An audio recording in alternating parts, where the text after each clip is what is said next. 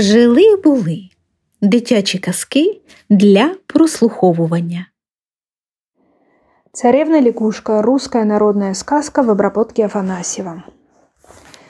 В некотором царстве, в некотором государстве жил-был царь с царицей. У него было три сына. Все молодые, холостые, удальцы такие, что ни в сказке сказать, ни пером написать. Младшего звали Иван-Царевич. Говорит им царь. «Дети мои милые, возьмите себе по стреле, натяните тугие луки и пустите в разные стороны. На чей двор стрела упадет, там и сватайтесь».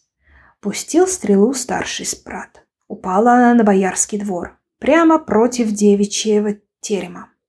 Пустил средний брат. Полетела стрела к купцу на двор и остановилась у красного крыльца. А на том крыльце стояла душа девица, дочь купеческая. Пустил младший брат стрелу. Попала стрела в грязное болото и подхватила ее лягушка-квакушка. Говорит Иван-Царевич, «Как мне за, се за себя квакушу взять? Квакуша не равня мне?» «Бери», — отвечает ему царь, — «знать судьба твоя такова». Вот поженились царевичи. Старый, старший на боярышне, средний на купеческой дочери, а Иван-царевич на лягушке-квакушке. Призывает их царь и приказывает, чтобы жены ваши испекли мне к завтрашнему дню по мягкому белому хлебу. Воротился Иван-царевич свои палаты, не весел, ниже плеч буйную голову повесил. «Ква, ква, Иван-царевич, по что так кручинин стал?» – спрашивает его лягушка. Аль услышала от отца своего слово неприятное. «Как мне не кручиниться? Государь мой, батюшка, приказал тебе к завтрашнему дню изготовить мягкий белый хлеб». «Не тужи, царевич, ложись-ка спать, почевать, утро вечером мудренее». Уложила царевича спать, да спросила себя лягушечью кожу и обернулась душой девицы Василисы Премудрую. Вышла на красное крыльцо и закричала громким голосом. «Мамки, няньки, собирайтесь, снаряжайтесь, приготовьте мягкий белый хлеб, каков ела я, кушала у родного моего батюшки». На утро проснулся Иван-царевич, а у колокушки хлеб давно готов – и такой славный, что не вздумать, не взгадать, только в сказке сказать. Изукрашен хлеб разными хитростями, по бокам видны города царские и с заставами. Благодарствовал царь на том хлебе Ивану-царевичу и тут же отдал приказ трем своим сыновьям, чтобы жены ваши соткали мне за единую ночь по ковру. Породился Иван-царевич невесел ниже плеч буйную голову повесил. «Ква, ква, Иван-царевич, по что так кручине стал? Али услышала от отца своего слово жесткое неприятное?» «Как мне не кручиниться? Государь мой батюшка приказал за единую ночь соткать ему шелковый ковер». «Не тужи, царевич, ложись-ка спать, почевать, утро вечера мудренее». Уложила его спать лягушка, а сама сбросила лягушечью кожу и обернулась душой девицы Василисы Премудрую, вышла на красное крыльцо и закричала громким голосом. «Мамки, няньки, собирайтесь, снаряжайтесь, шелковый ковер ткать, чтоб таков был, на каком я сиживала у родного моего батюшки». Как сказано, так и сделано. На утро проснулся Иван-царевич у квакушки ковер давно готов. И такой чудный, что не вздумать, не взгадать, разве в сказке сказать. Изукрашен ковер златом, серебром, хитрыми узорами. Благодарствовал царь на том ковре Иван-царевичу и тут же отдал новый приказ, чтобы все три царевича явились к нему на смотр вместе с женами. Опять воротился Иван-царевич невесел, ниже плеч бы на голову повесил. «Ква, ква, Иван-царевич, по что кручинишься? Аля от отца услыхал слово неприветливое?» «Как мне не кручиниться? Государь мой батюшка велел чтобы я с тобой на смотр приходил? Как я тебя в люди покажу? Не тужи, Иван-царевич. Ступай один к царю в гости, а я вслед за тобой буду. Как услышишь стук да гром, скажи, это моя лягушонка в крапчонке едет. Вот старшие братья явились на смотр со своими женами, разодетыми, разубранными, стоят, да над Иваном Царевичем смеются. Что ж ты, брат, без жены пришел? Хоть бы в платочке принес.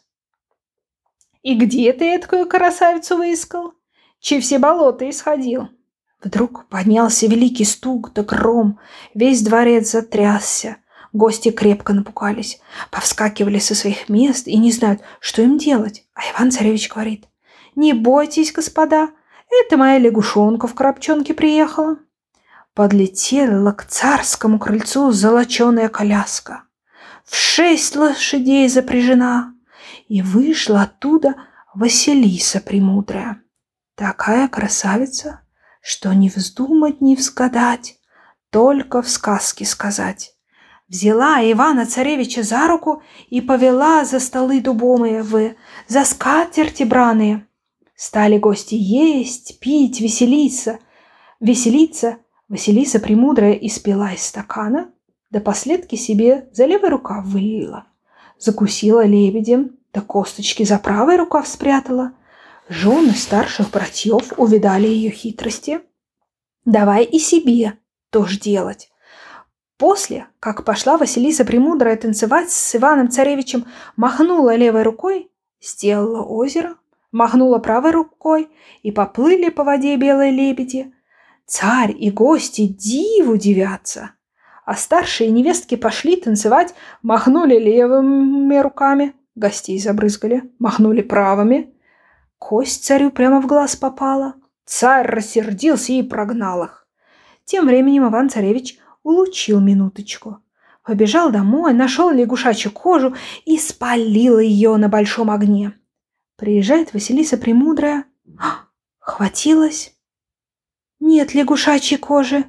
Приуныла, запечалилась и говорит царевичу. Ох, Иван-царевич, что ж ты наделал? Если б немножко бы еще подождал, я бы вечно была твоею. А теперь прощай. Ищи меня за три девять земель в тридесятом царстве у Кощея Бессмертного. Обернулась белой лебедью и улетела в окно. Иван-царевич горько заплакал, помолился Богу на все, на четыре стороны и пошел, куда глаза глядят. Шел он близко ли, далеко ли, долго ли, коротко ли, попадается ему навстречу старый старичок. «Здравствуй», — говорит добрый молодец. «Чего ищешь? Куда путь, путь держишь?» Царевич рассказал ему свое несчастье. «Эх, Иван-царевич, зачем ты лягушью, лягушачью кожу спалил? Не ты ее надел, не тебе снимать надо было. Василиса премудрая хитрей, мудреней своего отца уродилась. Он зато осерчал на нее и велел ей три года квакушкою быть. Вот тебе клубок. Куда он покатится, ступай за ним смело. Иван-царевич поблагодарил старика и пошел за клубчонком. Идет чистым полем, попадается ему медведь. «Дай, — говорит, — убью зверя». А медведь говорит ему человеческим голосом. «Не бей меня, Иван-царевич! Когда-нибудь пригожусь тебе!» Идет он дальше. Глядь, а над ним летит селезень. Царевич прицелился из ружья, хотел было застрелить птицу, как вдруг провещала она человечьим голосом. «Не бей меня, Иван-царевич, я тебе сама еще пригожусь!» Он пожалел и пошел дальше. Бежит заяц косой. Царевич опять за ружье. Стал целиться на зайца, а заяц ему человечьим голосом. «Не бей меня, Иван-царевич, я тебе и сам пригожусь». Иван-царевич пожалел зайца и пошел дальше, к синему морю. Видит, на песке лежит и вздыхает щука-рыба. «Ах, Иван-царевич, «Жалься надо мною, пусти меня в море», — говорит щука. Он бросил ее в море и пошел берегом. Долго ли, коротко ли, прикатился клубочек к избушке. Стоит избушка на куриных лапках кругом, поворачивается. Говорит Иван-царевич, избушка, избушка, стань по-старому, как мать поставила. Ко мне передом, а к морю задом. Избушка повернулась к морю задом, а к нему передом. Царевич зашел в нее и видит. На печи, на девятом кирпичи лежит баба-яга, костяная нога, нос в потолок врос, сама зубы точит. «Гой, Иси, добрый молодец, зачем ко мне пожаловал?» – спрашивает баба-яга Ивана-царевича. «Ах ты, старая харчевка! Ты бы прежде меня, доброго молодца, накормила, напоила, в бане выпарила, да тогда бы расспрашивала». Баба-яга накормила его, напоила, в бане выпарила, а царевич рассказал ей, что ищет свою жену Василису Премудрую. «А, знаю», — сказала Баба-Яга. «Она теперь у Кощея Бессмертного. Трудно ее достать, нелегко с Кощеем сладить. Смерть его на конце иглы. Та игла в яйце, то яйцо в утке, та утка в зайце, тот заяц в сундуке, а сундук стоит на высоком дубу, а то дерево Кощей как свой глаз бережет. Указала яга, в каком месте растет этот дуб. Иван Савельевич пришел туда и не знает, что ему делать. Каким образом сундук достать? Вдруг, откуда ни взялся, прибежал медведь и вывертел дерево с корнем. Сундук упал, разбился в дребезги, выбежал из сундука заяц и во всю прыть на утек в лес спустился. Глядь, а за ним уж другой заяц гонится. Нагнал, ухватил и в клочки разодрал. Вылетела из зайца утка и поднялась высоко-высоко. Летит, а за ней селезень бросился. Как ударит ее! Утка тотчас яйцо выронила, и упало-то яйцо в море. Иван-царевич, видя беду неминучую, залился слезами. Вдруг подплывает к берегу щука и держит в зубах яйцо. Он взял то яйцо, разбил, достал иглу, отломил кончик. Сколько не бился Кощей, сколько не метался во все стороны, а пришлось ему помереть. Иван-царевич пошел в дом Кощея, взял Василису и воротился домой. После того они жили вместе и долго счастливо. Конец.